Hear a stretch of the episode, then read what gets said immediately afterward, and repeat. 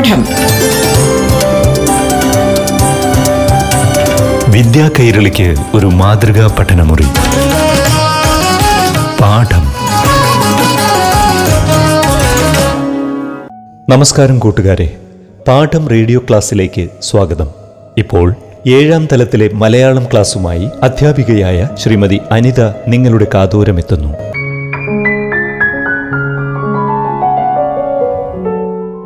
പ്രിയ കൂട്ടുകാർക്ക് നമസ്കാരം.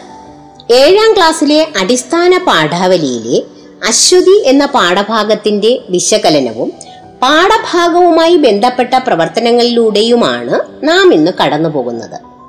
മലയാളത്തിലെ പ്രസിദ്ധനായ ചെറുകഥാകൃത്താണ് ടി പത്മനാഭൻ. മറ്റു സാഹിത്യ രൂപങ്ങളിൽ ഒന്നും കടക്കാതെ ചെറുകഥകളിൽ മാത്രം ഒതുങ്ങി നിന്ന് കഥയുടെ ഒരു വലിയ ലോകം നമുക്ക് സമ്മാനിച്ച എഴുത്തുകാരനാണ് ടി. പത്മനാഭ് അദ്ദേഹത്തിന്റെ വളരെ മനോഹരമായ ഒരു ചെറുകഥയാണ് അശ്വതി. മാനവികതയുടെ വലിയ തലങ്ങളിലേക്ക് നമ്മെ കൂട്ടിക്കൊണ്ടുപോകുന്ന ഒരു കഥ കൂടിയാണിത്. ആ കഥ നിങ്ങൾ വായിച്ചു കാണുമല്ലോ? അല്ലെങ്കിൽ പല ആവർത്തി അതിലൂടെ ഒന്ന് കടന്നു പോകണം. കഥ ആസ്വദിക്കുന്നതിനൊപ്പം തന്നെ ഒരു ചെറുകഥ എങ്ങനെ ആവണം എന്ന് നമുക്ക് മനസ്സിലാക്കാൻ കഴിയും. ഒരു ചെറിയ സംഭവം എങ്ങനെ കഥയായി മാറുന്നു എന്ന് നിങ്ങൾക്ക് മനസ്സിലാക്കുവാനും ഇത്തരം ചെറിയ സംഭവങ്ങളെ കഥയാക്കി മാറ്റുവാനുള്ള ഒരു പാഠമായി ഈ കഥയെ നിങ്ങൾ കാണണം. ഒരു കൊച്ചു കടയിലെ ചില നിമിഷങ്ങളെ ചിത്രീകരിച്ച് നമ്മുടെ മനസ്സിന്റെ ആർദ്രതയെ ഉദ്ദീപിക്കുന്ന കഥയാണ് അശ്വതി. നിഷ്കളങ്കയായ ഒരു നാടോടി പെൺകുട്ടിയുടെ കുഞ്ഞു മനസ്സ് കച്ചവട ചിന്താഗതി ലക്ഷ്യം വെക്കുന്ന കച്ചവടക്കാരൻ എല്ലാം കണ്ട മുഖസാക്ഷിയായി നിൽക്കുന്ന കഥാകൃത്തിന്റെ ചിന്തയും പ്രവൃത്തിയും മനുഷ്യ മനസാക്ഷിക്ക് കാത്തുസൂക്ഷിക്കാൻ പോകുന്ന നന്മയായി മാറുകയാണ് ഈ കഥയിൽ. ഒരു ചെറിയ സംഭവം എഴുത്തുകാരന്റെ മനസ്സിലുണ്ടാക്കിയ വിചാര വികാരങ്ങളെ നമുക്ക് പാഠപുസ്തകത്തിലൂടെ വായിച്ചറിയാം. ഒരു മഴയുള്ള സന്ധ്യാസമയത്ത് വീട്ടുസാധനങ്ങൾ വാങ്ങുവാൻ കഥാകൃത്ത് കടയിലെത്തുന്നതാണ് കഥയുടെ ആരംഭം. ആ കടയിൽ വന്നവർ തങ്ങൾക്ക് വേണ്ടുന്ന അത്യാവശ്യ സാധനങ്ങൾ വാങ്ങി ഇരുട്ടാകുന്നതിന് മുമ്പേ വീട്ടിലെത്തുവാനുള്ള ധൃതിയിലായിരുന്നു. മുകുന്ദ ദാ എനിക്ക് നൂറ് വെളിച്ചെണ്ണ. മാത്രം മതി. എനിക്ക് രണ്ട് കിലോ അരിയേ വേണ്ടു. അത് കൊണ്ടുപോയിട്ട് വേണം. വീട്ടിൽ കുട്ടികളേ ഉള്ളൂ. ഒന്ന് വേഗം തന്നാട്ടെ. എന്നൊക്കെയുള്ള അവരുടെ പരിദേവനങ്ങൾ കേട്ട് ഞാൻ വരാന്തയുടെ അറ്റത്ത് മാറി നിന്നു. ഇതിനിടയിൽ പീഡിയക്കാരൻ എന്നെ കണ്ടു കഴിഞ്ഞിരുന്നു. എന്താ വേണ്ടത് എന്ന് ചോദിക്കുകയും ചെയ്തു. പക്ഷെ തിരക്കില്ല. ഇവർക്കൊക്കെ കൊടുത്തിട്ട് മതി എന്ന് കൈകൊണ്ടും മുഖം കൊണ്ടും വ്യക്തമാക്കി ഞാൻ വരാന്തയുടെ അറ്റത്ത് തന്നെ നിന്നു. അങ്ങനെ ഒരു സാക്ഷിയെ പോലെ അവിടെ നിൽക്കുമ്പോഴാണ് ആ കുട്ടി എന്റെ ശ്രദ്ധയിൽപ്പെട്ടത്. കുട്ടി നിന്നത് എന്റെ വളരെ അരികത്തായിരുന്നു. വരാന്തയുടെ അരികിലുള്ള തൂണ് ചാരിക്കൊണ്ട് കഷ്ടിച്ച ആറോ ഏഴോ വയസ്സ് മാത്രം മതിക്കുന്ന ആ പെൺകുട്ടിക്ക് പറിച്ചു നട്ടതിന് ശേഷം വെള്ളം കിട്ടാത്തതിനാൽ വാടിപ്പോയ ഒരു ചെടിയുടെ ദൈന്യമുണ്ടായിരുന്നു. അവളുടെ ഉടുപ്പിന് നിറമുണ്ടായിരുന്നില്ല. അത്രമേ അത് പഴകിയതായിരുന്നു. മുടിയിൽ എണ്ണമയം ഉണ്ടായിരുന്നില്ല അത് വാർന്നു കെട്ടുകയോ പിന്നിടുകയോ ഒന്നും ചെയ്യാതെ സമൃദ്ധമായി കാട് പിടിച്ചു കിടന്നു. പക്ഷെ എന്റെ ശ്രദ്ധ ഇതിലൊന്നുമായിരുന്നില്ല. എന്റെ ശ്രദ്ധ അവളുടെ സാമാന്യത്തിലധികം വലിപ്പമുള്ള മനോഹരമായ കണ്ണുകളിലായിരുന്നു. ആ കണ്ണുകളിൽ ലോകം മുഴുവൻ പ്രതിഫലിക്കുന്നുണ്ടായിരുന്നു. ഞാൻ അവളുടെ ശോഷിച്ച ചുമലിൽ കൈവച്ചുകൊണ്ട് ചോദിച്ചു പേരെന്താ? കുട്ടി എന്റെ നേരെ സംശയത്തോടെ നോക്കിയതല്ലാതെ ഒന്നും പറഞ്ഞില്ല. ഞാൻ വീണ്ടും ചോദിച്ചപ്പോൾ അവൾ മടിച്ചുകൊണ്ട് പറഞ്ഞു അശ്വതി. അപ്പോഴും അവളുടെ മുഖത്ത് സംശയമുണ്ടായിരുന്നു. ഞാൻ സന്തോഷത്തോടെ പറഞ്ഞു നല്ല പേര്. അപ്പോഴും കുട്ടി ഒന്നും പറഞ്ഞില്ല ഒന്ന് പുഞ്ചിരിക്ക പോലും ചെയ്തില്ല. വരാന്തയുടെ വക്കിലുള്ള മേശയുടെ മുകളിൽ ധാരാളം ഭരണികൾ ഭരണികളുണ്ടായിരുന്നു. കുപ്പിയുടെയും പ്ലാസ്റ്റിക്കിന്റെയും ഒക്കെ. അവയിലൊക്കെ പലമാതിരി മുട്ടായികളും ചെറിയ ചെറിയ കേക്കുകളും ബിസ്ക്കറ്റുകളും ഉണ്ടായിരുന്നു. മിഠായികൾ മനോഹരമായ വർണക്കടലാസുകളിൽ പൊതിഞ്ഞിട്ടായിരുന്നു. കുട്ടിയുടെ ചുരുട്ടിപ്പിടിച്ച വലത് കൈ ഒരു ഭരണിയുടെ മുകളിലായിരുന്നു. അവളുടെ ശ്രദ്ധയാകട്ടെ ഇടയ്ക്കിടയ്ക്ക് ഭരണിയിലും ഇടയ്ക്ക് പീഡിയക്കാരന്റെ മുഖത്തും മാറി മാറി പതിഞ്ഞുകൊണ്ടിരുന്നു. പക്ഷേ പീഡിയക്കാരൻ കുട്ടിയെ കാണുന്നുണ്ടായിരുന്നില്ല. തിരക്ക് ഏതാണ്ട് തീർന്നപ്പോൾ അയാൾ എന്നോട് പറഞ്ഞു കുറെ നേരമായല്ലോ വന്നിട്ട് എന്തൊക്കെയാ? പക്ഷെ ഞാൻ പറഞ്ഞു ഓ അത് സാരമില്ല. നിങ്ങൾ ആദ്യം ഇവളെ വിടൂ. ഇവൾ എന്നേക്കാൾ മുമ്പേ വന്നതാ. എന്നിട്ട് അവളുടെ വലിയ കണ്ണുകളിലേക്ക് സ്നേഹത്തോടെ നോക്കി ഞാൻ പറഞ്ഞു അല്ലേ? പീഡിയക്കാരൻ വരാന്തയുടെ വക്കത്ത് കുട്ടി നിന്നിടത്തേക്ക് വന്ന് ചോദിച്ചു എന്താ വേണ്ടത് മോളെ? കുട്ടി അപ്പോൾ മുറുക്കി പിടിച്ച കൈ കൊണ്ട് ഭരണി തൊട്ട് കാണിച്ചു പീഡിയക്കാരൻ എത്രയെന്ന് ചോദിച്ചപ്പോൾ കൈ തുറന്ന് കാണിച്ചു. അവളുടെ കയ്യിലുണ്ടായിരുന്നത് ക്ലാവ് പിടിച്ച ഒരു ഇരുപത് പൈസ തൊട്ടായിരുന്നു. പീഡിയക്കാരൻ പെട്ടെന്ന് പറഞ്ഞു മോളെ ഇതിന് അൻപത് പൈസയാണല്ലോ. ഭരണിയുടെ മുടി തുറക്കാൻ പോയ അയാൾ പിന്നീടത് തുറന്നില്ല. ആ കുട്ടിയുടെ മുഖത്തേക്ക് നോക്കിയില്ല. എന്നിട്ട് വിശേഷിച്ചൊന്നും സംഭവിക്കാത്ത മട്ടിൽ എന്നോട് ചോദിച്ചു എന്തൊക്കെയാ? അരി വേണ്ടേ? എത്ര കിലയാ? കുട്ടിയുടെ നീട്ടിയ കയ്യിൽ അപ്പോഴും ആ തുട്ടുണ്ടായിരുന്നു. അവളുടെ കൈയാകട്ടെ ഭരണിയുടെ പുറത്തുമായിരുന്നു. വീഡിയോക്കാരൻ പറഞ്ഞതൊന്നും അവൾക്ക് മനസ്സിലായിട്ടുണ്ടാവില്ല എന്ന് ഒരു ഉൾക്കിടിലത്തുകൂടെ ഞാൻ ഓർത്തു. ഞാൻ പീഡിയക്കാരനോട് ചോദിച്ചു ഇവിടെ അൻപത് പൈസയിൽ കുറഞ്ഞ മിഠായി ഇല്ലേ? ഇല്ല എന്നയാൾ തലയാട്ടി. എന്നിട്ട് പറയുകയും ചെയ്തു മുട്ടായിക്കൊക്കെ ഇപ്പോൾ തീ വിലയല്ലേ? നിമിഷ നേരം അവിടുത്തെ ഭരണികളിലൊക്കെ കണ്ണോടിച്ച ശേഷം ഒരു വലിയ ഭരണിയിൽ നിന്നും മനോഹരമായ വർണക്കടലാസിൽ പൊതിഞ്ഞ ഒരു മിഠായി ഞാൻ എടുത്തു. അതിന് അല്പം നീണ്ട ഒരു പിടിയുമുണ്ടായിരുന്നു. ഞാൻ ചോദിക്കാതെ തന്നെ പിടിയക്കാരൻ പറഞ്ഞു അത് ലോലിപോപ്പ ഒന്നര റുപ്പിയ വില. ഞാൻ ഒന്നും പറയാതെ ഒരു ലോലിപോപ്പ് എടുത്ത് കുട്ടിയുടെ കയ്യിൽ വെച്ചു കൊടുത്തു. കുട്ടി മടിച്ചപ്പോൾ ഞാൻ അവളെ എന്നോട് ചേർത്ത് പിടിച്ച് അവളുടെ കണ്ണുകളിലേക്ക് ഉറ്റു നോക്കിക്കൊണ്ട് പറഞ്ഞു ഇത് നിനക്ക? വാങ്ങിക്കോ. കുട്ടി എന്റെ മുഖത്തേക്ക് നോക്കി നിന്നതല്ലാതെ മിഠായി വാങ്ങിയില്ല. അജ്ഞാതമായ ഒരു ഭയമോ മടിയോ ആ കുട്ടിയെ പിറകോട്ട് വലിക്കുന്നത് പോലെ ഉണ്ടായിരുന്നു. എന്റെ മനസ്സ് പൊടുന്നനെ ദുഃഖം കൊണ്ട് നിറഞ്ഞു. ഞാൻ വീണ്ടും അവളെ എന്നോട് ചേർത്ത് പിടിച്ചു പറഞ്ഞു ഇത് നിനക്കാ. അപ്പോൾ പീഡിയക്കാരൻ പറഞ്ഞു വാങ്ങിക്കോ മോളെ അച്ചാച്ചൻ തരുന്നതല്ലേ? എന്നിട്ട് അയാൾ അത് കുട്ടിയുടെ കയ്യിൽ നിർബന്ധപൂർവം വച്ചു കൊടുത്തു ഇനി നമുക്ക് പാഠപ്രവർത്തനങ്ങളിലേക്ക് കടക്കാം. വായിക്കാൻ പറയാം. കഥാനായകന് കുട്ടിയോടുള്ള അടുപ്പം വർദ്ധിച്ചു വരുന്ന സന്ദർഭങ്ങൾ കഥയിൽ നിന്നും കണ്ടെത്തും. കഥാനായകന് കുട്ടിയോട് എന്തെന്നില്ലാത്ത ഒരു അടുപ്പം തോന്നി അല്ലേ? ഏതൊക്കെ സാഹചര്യത്തിലാണ് കഥാനായകന് കുട്ടിയോട് അങ്ങനെ തോന്നുവാൻ ഇടയായ സന്ദർഭം നമുക്ക് കണ്ടെത്താം. കഥാനായകൻ പീടികയിൽ നിൽക്കുമ്പോഴാണ് കുട്ടിയെ കാണുന്നത്. ആറോ ഏഴോ വയസ്സ് മാത്രം പ്രായമുള്ള കുട്ടി. പഴകിയതും നിറം മങ്ങിയതുമായ ഉടുപ്പും എണ്ണമയമില്ലാത്ത മുടിയുമായിരുന്നു കുട്ടിയുടേത്. എങ്കിലും സാമാന്യത്തിലധികം വലിപ്പമുള്ള കുട്ടിയുടെ കണ്ണുകളാണ് കഥാനായകനെ കൂടുതൽ ആകർഷിച്ചത്. കഥാനായകന് കുട്ടിയോട് എന്തെന്നില്ലാത്ത വാത്സല്യം തോന്നി. സാധനത്തിന് വേണ്ടി കുട്ടി കുറേ നേരം കാത്തു നിന്നപ്പോൾ കഥാകാരന് അവളോട് ദയ തോന്നി. അവൾക്ക് ആദ്യം സാധനം കൊടുക്കാനും അത് കഴിഞ്ഞ് തനിക്ക് മതി എന്നും കഥാകാരൻ കടക്കാരനോട് പറയുന്നു. അവളുടെ കയ്യിലെ ഇരുപത് പൈസയ്ക്ക് മിഠായി കിട്ടില്ലെന്നറിഞ്ഞപ്പോൾ ഒന്നര രൂപ കൊടുത്ത് ലോലിപോപ്പ് വാങ്ങിക്കൊടുക്കാൻ കഥാകാരൻ തയ്യാറാകുന്നു. മിഠായി വാങ്ങാൻ കുട്ടി മടിച്ചപ്പോൾ ഒരു മകളെ പോലെ ചേർത്ത് നിർത്തി ഇത് നിനക്കാണ് എന്ന് പറഞ്ഞ് മിഠായി കുട്ടിയെ ഏൽപ്പിക്കുന്നു. ഇനി നമുക്ക് അടുത്ത ചോദ്യത്തിലേക്ക് പോകാം. കഥാനായകന്റെ ചോദ്യങ്ങൾക്കൊന്നും കുട്ടി പ്രതികരിക്കാതിരുന്നത് എന്തുകൊണ്ടാവാം? കഥയിൽ നമ്മൾ കണ്ടു കഥാകാരൻ കുട്ടിക്ക് മുട്ടായി കൊടുത്തപ്പോഴോ കുട്ടിയുടെ പേര് ചോദിച്ചപ്പോഴും ഒന്നും തന്നെ മറുപടി പറയാതെയാണ് കുട്ടി നിന്നത്. അതിനുള്ള കാരണം എന്താവാം? നമുക്ക് നോക്കാം. കുട്ടിക്ക് പരിചയമില്ലാത്ത വ്യക്തിയാണ് കഥാനായകൻ. മാത്രമല്ല അപരിചിതരോട് സംസാരിക്കരുതെന്ന് കുട്ടിയെ മാതാപിതാക്കൾ പറഞ്ഞു മനസ്സിലാക്കിയിട്ടുണ്ടാകാം. അതുകൊണ്ട് കൂടിയാകാം കഥാനായകന്റെ ചോദ്യങ്ങൾക്കൊന്നും കുട്ടി പ്രതികരിക്കാതിരുന്നത്. പാഠം. വിദ്യാ കൈരളിക്ക് ഒരു മാതൃകാ പഠനമുറി. പാഠം ഒരിടവേളയ്ക്ക് ശേഷം തുടരും.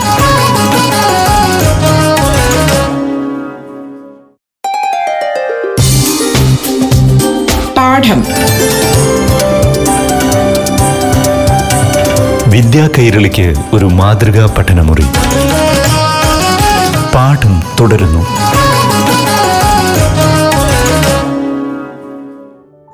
ചോദ്യത്തിലേക്ക് പോകാം. അതുവരെ കഥാനായകനോടോ കടക്കാരനോടോ ഒന്നും പ്രതികരിക്കാതിരുന്ന കുട്ടി ഒരു സന്ദർഭത്തിൽ പ്രതികരിക്കുന്നത് കാണാം. ആ സന്ദർഭം ഏത്? അതിന്റെ പ്രത്യേകത എന്ത്? ഇരുപത് പൈസയുമായി മിഠായി വാങ്ങാൻ കുട്ടി വന്നു. പക്ഷേ ഇരുപത് പൈസയ്ക്കുള്ള മിഠായി കടയിൽ ഉണ്ടായിരുന്നില്ല. കുട്ടിയുടെ വിഷമം മനസ്സിലാക്കിയ കഥാകാരൻ ഒന്നര രൂപയ്ക്കുള്ള ലോലിപോപ്പ് വാങ്ങിക്കൊടുക്കുന്നു. കുട്ടി ആദ്യം അത് വാങ്ങാൻ വിസമ്മതിച്ചെങ്കിലും കടക്കാരൻ നിർബന്ധിച്ചപ്പോൾ അവൾ അത് വാങ്ങുകയും കഥാകാരന്റെ മുഖത്തേക്ക് സൂക്ഷിച്ചു നോക്കിയ അവളുടെ മുഖം പ്രകാശ പൂരിതമാകുകയും ചെയ്തു. അടുത്ത ഭാഗം വായിക്കാം വിശകലനം ചെയ്യാം. ആദ്യത്തെ ചോദ്യം നോക്കൂ. അങ്ങനെ ഒരു സാക്ഷിയെ പോലെ അവിടെ നിൽക്കുമ്പോഴാണ് ആ കുട്ടി എന്റെ ശ്രദ്ധയിൽപ്പെട്ടത്. ഏതൊക്കെ സാഹചര്യങ്ങളും കുട്ടിയുടെ എന്തെല്ലാം സവിശേഷതകളുമാണ് അയാളുടെ ശ്രദ്ധ ആകർഷിക്കാൻ ഇടയാക്കിയത്? ഉത്തരം ശ്രദ്ധിക്കൂ. കടയിൽ തിരക്കു കാരണം മാറി നിൽക്കുമ്പോൾ തന്റെ തൊട്ടടുത്ത് തൂണിൽ ചാരി നിൽക്കുന്ന പെൺകുട്ടിയെ കഥാകാരൻ ശ്രദ്ധിക്കുന്നു. ആറോ ഏഴോ വയസ്സ് പ്രായമുണ്ടായിരുന്ന ആ കുട്ടിക്ക് പറിച്ചു നട്ടതിന് ശേഷം വെള്ളം കിട്ടാത്തതിനാൽ വാടിപ്പോയ ഒരു ചെടിയുടെ ദൈന്യമുണ്ടായിരുന്നു. അവളുടെ ഉടുപ്പിന് നിറമുണ്ടായിരുന്നില്ല. അത്രമേൽ പഴകിയതായിരുന്നു അത്. മുടിയിൽ എണ്ണമയം ഉണ്ടായിരുന്നില്ല അത് വാർന്നു കെട്ടുകയോ പിന്നിടുകയോ ചെയ്തിരുന്നില്ല. സമർത്ഥമായി കാട് പിടിച്ചു കിടന്നിരുന്നു.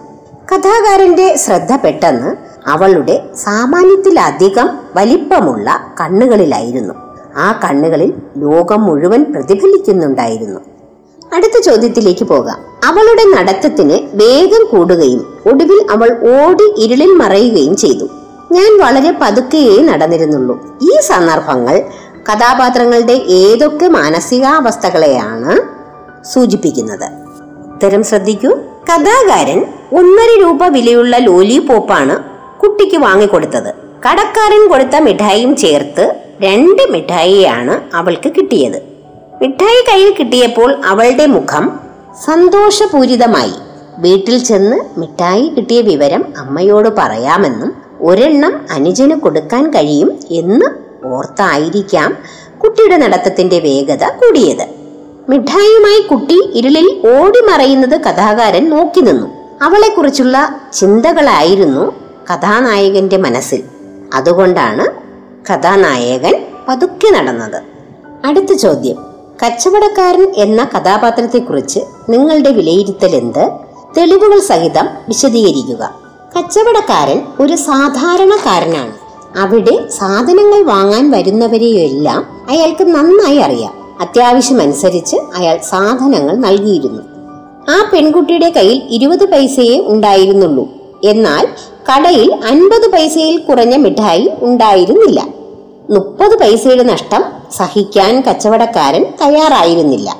കഥാകാരൻ ഒന്നര റുപ്പിയയുടെ മിഠായി വാങ്ങിക്കൊടുത്തപ്പോഴാണ് കച്ചവടക്കാരൻ ഇരുപത് പൈസ വാങ്ങിയിട്ട് അൻപത് പൈസയുടെ മിഠായി കുട്ടിക്ക് കൊടുക്കാൻ തയ്യാറായത്. ആ കുട്ടിയിൽ നിന്നും ഇരുപത് പൈസ വാങ്ങിയതിന്റെ ജാള്യം കച്ചവടക്കാരന്റെ മുഖത്തുണ്ടായിരുന്നു. അടുത്ത ചോദ്യം. ആ പെൺകുട്ടിക്ക് പറിച്ചു നട്ടതിന് ശേഷം വെള്ളം കിട്ടാത്തതിനാൽ വാടിപ്പോയ ഒരു ചെടിയുടെ ദൈന്യം. കഥാപാത്രത്തിന്റെ ഏതൊക്കെ അവസ്ഥകളെയാണ് ഇത് സൂചിപ്പിക്കുന്നത്? കഥാപാത്രത്തെ പരിചയപ്പെടുത്തിക്കൊണ്ടുള്ള കുറിപ്പ് തയ്യാറാക്കുക. ഉത്തരം ശ്രദ്ധിക്കൂ. ജനിച്ചു വളർന്ന സാഹചര്യങ്ങളിൽ നിന്നും മാറി അന്യനാട്ടിൽ ജീവിക്കുമ്പോഴുണ്ടാകുന്ന ദൈന്യമാണ് കുട്ടിയിൽ കാണുന്നത്. പറിച്ചു നട്ട ഒരു ചെടിയെപ്പോലെ പുതിയ മണ്ണിൽ വേര് പിടിക്കാൻ കഷ്ടപ്പെടുകയാണവൾ. പുതിയ നാടും പുതിയ ഭാഷയും എല്ലാം അവൾക്ക് പരിചിതമായി വരുന്നതേയുള്ളൂ. കടക്കാരൻ പറഞ്ഞതും കഥാകൃത്ത് ചോദിച്ചതും എല്ലാം അവൾക്ക് മനസ്സിലാക്കാൻ കഴിയുന്നില്ല. അശ്വതി എന്ന പേര് മാത്രമാണ് അവൾക്ക് ഈ കഥയിൽ ഉടനീളം ഉച്ചരിക്കുന്നത്. ഭാഷ അറിയാത്തതിന്റെ നിസ്സഹായാവസ്ഥ തന്നെയാണ് ഇവിടെ തെളിയുന്നത്. വെള്ളം കിട്ടാത്തതിനാൽ വാടിപ്പോയ ചെടി എന്ന പ്രയോഗത്തിലൂടെ അവളുടെ ദാരിദ്ര്യമാണ് സൂചിപ്പിക്കുന്നത്. പറിച്ചു നട്ട ഒരു ചെടിക്ക് ആവശ്യത്തിന് വെള്ളം കൂടി ഇല്ലാതായാൽ അതിന്റെ അവസ്ഥ ദയനീയമാകും. പുതിയ മണ്ണിലേക്ക് പറിച്ചു നട്ട അശ്വതിയുടെ വേഷത്തിലും രൂപത്തിലും വെള്ളം കിട്ടാത്ത ചെടിയുടേതിന് തുല്യമായ ദൈന്യതയുണ്ട്. ഇതെല്ലാമാണെങ്കിലും അവളുടെ കണ്ണുകൾക്ക് പ്രത്യാശയുടെ തിളക്കം കാണാം. പുതിയ മണ്ണിൽ അവൾ വേരി പിടിക്കും എന്ന് തന്നെ കരുതാം. അടുത്തത് വായിക്കാം അഭിനയിക്കാം. കഥ വായിച്ചപ്പോൾ നിങ്ങൾക്ക് ഇഷ്ടപ്പെട്ട സന്ദർഭങ്ങൾ ഏതെല്ലാം? ആ ഭാഗം അഭിനയിച്ച് അവതരിപ്പിക്കുക. അഭിനയത്തിനായി ഏത് കഥാപാത്രത്തെയും നിങ്ങൾക്ക് തിരഞ്ഞെടുക്കാം. ഇതിൽ പ്രധാനമായും മൂന്ന് കഥാപാത്രങ്ങളാണുള്ളത്. കഥാകാരൻ കടക്കാരൻ അശ്വതി. കഥാകാരനും കടക്കാരനും സംഭാഷണമുണ്ട്. എന്നാൽ അശ്വതി എന്ന കഥാപാത്രത്തിന് സംഭാഷണം ഇല്ല. അശ്വതി എന്ന പേര് മാത്രമാണ് അവൾ ഈ കഥയിൽ ഉച്ചരിക്കുന്നത്.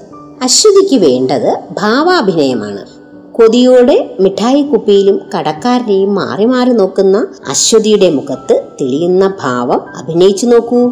മിഠായി കയ്യിൽ കിട്ടിയപ്പോൾ കുട്ടിയുടെ മുഖത്തുണ്ടായ സന്തോഷഭാവവും നിങ്ങൾക്ക് അഭിനയത്തിൽ കൊണ്ടുവരാം. അഭിനയത്തിൽ സംഭാഷണം കൂടിയേ തീരൂ എന്നില്ല എന്ന് നമുക്ക് മനസ്സിലാക്കാം. അടുത്തതായി ഈ പാഠത്തിലെ ചില പദങ്ങളുടെ അർത്ഥം കണ്ടെത്താം. അക്ഷമ ക്ഷമയില്ലാത്ത അജ്ഞാനം അറിയപ്പെടാത്തത്. ഉൾക്കിടിലം മനസ്സിന്റെ കിടുക്കം ജാളിയം നാണക്കേട് പരിദേവനം കരച്ചിൽ വിലാപം. അടുത്തത് വായന വിലയിരുത്താം കഥ നടക്കുന്ന പശ്ചാത്തലവും കഥാപാത്രങ്ങളുടെ സവിശേഷതകളും അവരുടെ മാനസികാവസ്ഥയും നിങ്ങൾ പരിചയപ്പെട്ടല്ലോ. ഇവയ്ക്ക് യോജിക്കും വിധം കഥ ഉറക്കെ വായിച്ച് അവതരിപ്പിക്കണം. കൂട്ടുകാർ കഥ നന്നായി വായിച്ച് പഠന പ്രവർത്തനങ്ങൾ ചെയ്യുമ്പോൾ ഇനി പറയുന്ന കാര്യങ്ങൾ കൂടി ശ്രദ്ധിക്കണം. ഉച്ചാരണ സ്ഫുടതയോടെ കഥ വായിക്കണം. ആശയ വ്യക്തത ഉണ്ടായിരിക്കണം. ഭാവതലം ഉൾക്കൊണ്ട് വായിക്കണം. അതായത് കഥാപാത്രങ്ങൾക്ക് അനുയോജ്യമായ ശബ്ദ ക്രമീകരണം ആയിരിക്കണം. വേണ്ട സ്ഥലങ്ങളിൽ നീട്ടിയും കുറുക്കിയും കഥ വ്യക്തമായി വായിക്കുമല്ലോ. അടുത്തത് പാഠാനുബന്ധ പ്രവർത്തനങ്ങൾ. അശ്വതി എന്ന കഥ എഴുതിയത് ആര്? ടി പത്മനാഭൻ. ടി പത്മനാഭന് വയലാർ അവാർഡ് ലഭിച്ച കഥ. പുഴ കടന്ന് മരങ്ങളുടെ ഇടയിലേക്ക്. രണ്ടായിരത്തി ഒന്നിലാണ് ഈ അവാർഡ് ലഭിച്ചത്.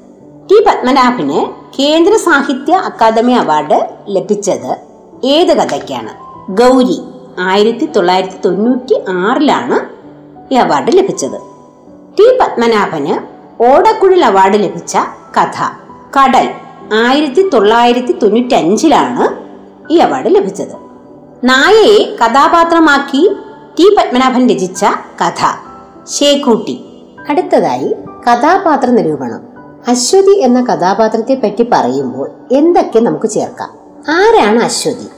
അവളുടെ രൂപം മുഖത്തെ ഭാവം ലോലിപോപ്പ് കിട്ടിയപ്പോഴുള്ള സന്തോഷം ഇതെല്ലാം അതിൽ ഉൾപ്പെടുത്തണം അശ്വതി എന്ന കഥയിലെ ഒരു കേന്ദ്ര കഥാപാത്രമാണ് അശ്വതി എന്ന പേരുള്ള ഒരു കൊച്ചു പെൺകുട്ടി. പറിച്ചു നട്ടതിന് ശേഷം വെള്ളം കിട്ടാത്ത ഒരു ചെടിയോടാണ് അദ്ദേഹം അവളെ ഉപമിച്ചിരിക്കുന്നത്. അത്രയ്ക്ക് ദയനീയമായിരുന്നു അവളുടെ രൂപവും വേഷവും. അവളുടെ പഴകിയ ഉടുപ്പും എണ്ണമയമില്ലാത്ത തലമുടിയും എല്ലാം ആ ഭാവം വിളിച്ചോതുന്നു. എന്നാൽ ഇതിൽ നിന്നെല്ലാം വ്യത്യസ്തമായി കാണാൻ കഴിഞ്ഞത് അവളുടെ വലിപ്പമുള്ള മനോഹരമായ കണ്ണുകളായിരുന്നു. ഈ ലോകം മുഴുവൻ അതിൽ പ്രതിഫലിച്ചു. അയാൾ പേര് ചോദിച്ചപ്പോൾ തെല്ല് ഭയത്തോടും തെല്ല് സംശയത്തോടും കൂടിയാണ് അവൾ പേര് പറയുന്നത്. ഒരു പക്ഷേ ഈ ലോകത്തോടുള്ള അപരിചിതത്വം ആകാം അവളുടെ മുഖത്ത് മിന്നിമറഞ്ഞത്. അവളുടെ ചുരുട്ടിപ്പിടിച്ച കൈ ഒരു ഭരണിയുടെ മുകളിലായിരുന്നു. തന്റെ കയ്യിലുള്ള പൈസ ആ മിഠായിക്ക് തികയില്ല എന്ന് മനസ്സിലാക്കാൻ പോലും ആവാത്ത വിധം നിഷ്കളങ്കയായിരുന്നു അവളുടെ മനസ്സ്. എന്നാൽ കഥാകാരൻ ഒരു മിഠായി എടുത്തു നീട്ടിയപ്പോൾ അത് വാങ്ങാൻ അവൾ മടിച്ചു. എന്നാൽ പീഡികക്കാരൻ നിർബന്ധിച്ചപ്പോൾ അവൾ അത് വാങ്ങുകയും അവളുടെ മുഖത്ത് ആദ്യമായി പുഞ്ചിരി വിടരുകയും ചെയ്തു. പീഡികക്കാരൻ വീണ്ടും ഒരു മിഠായി കൂടി കൊടുത്തപ്പോൾ കുട്ടി അത് വാങ്ങുകയും ഇരുപത് പൈസ തൊട്ട് അയാൾക്ക് കൊടുക്കുകയും ചെയ്തു. എന്നിട്ട് അവൾ വേഗത്തിൽ നടന്നു മറഞ്ഞു. ഈ കഥ വായിച്ചപ്പോൾ നമ്മുടെ മനസ്സിൽ തങ്ങി നിൽക്കുന്ന കഥാപാത്രം അശ്വതി എന്ന കൊച്ചു പെൺകുട്ടി തന്നെയാണെന്ന് നിസ്സംശയം പറയാം. അവളുടെ വേഷവും രൂപവും ആ വലിയ കണ്ണുകളും ഒരു നൊമ്പരമായി നമ്മിൽ അവശേഷിക്കും. കഥാപാത്രം എങ്ങനെയാണോ നിങ്ങളുടെ മനസ്സിനെ സ്വാധീനിച്ചത് അപ്രകാരം എഴുതാം. കഥാകാരനെക്കുറിച്ചും കടക്കാരനെക്കുറിച്ചും കഥാപാത്ര നിരൂപണം എഴുതി നോക്കൂ. ഇന്ന് നമുക്കിവിടെ അവസാനിപ്പിക്കാം. പുതിയ കഥകളും കവിതകളുമായി വീണ്ടും നമുക്ക് ഒത്തുചേരാം. പാഠം. വിദ്യാ കൈരളിക്ക് ഒരു മാതൃകാ പഠനമുറി. പാഠം.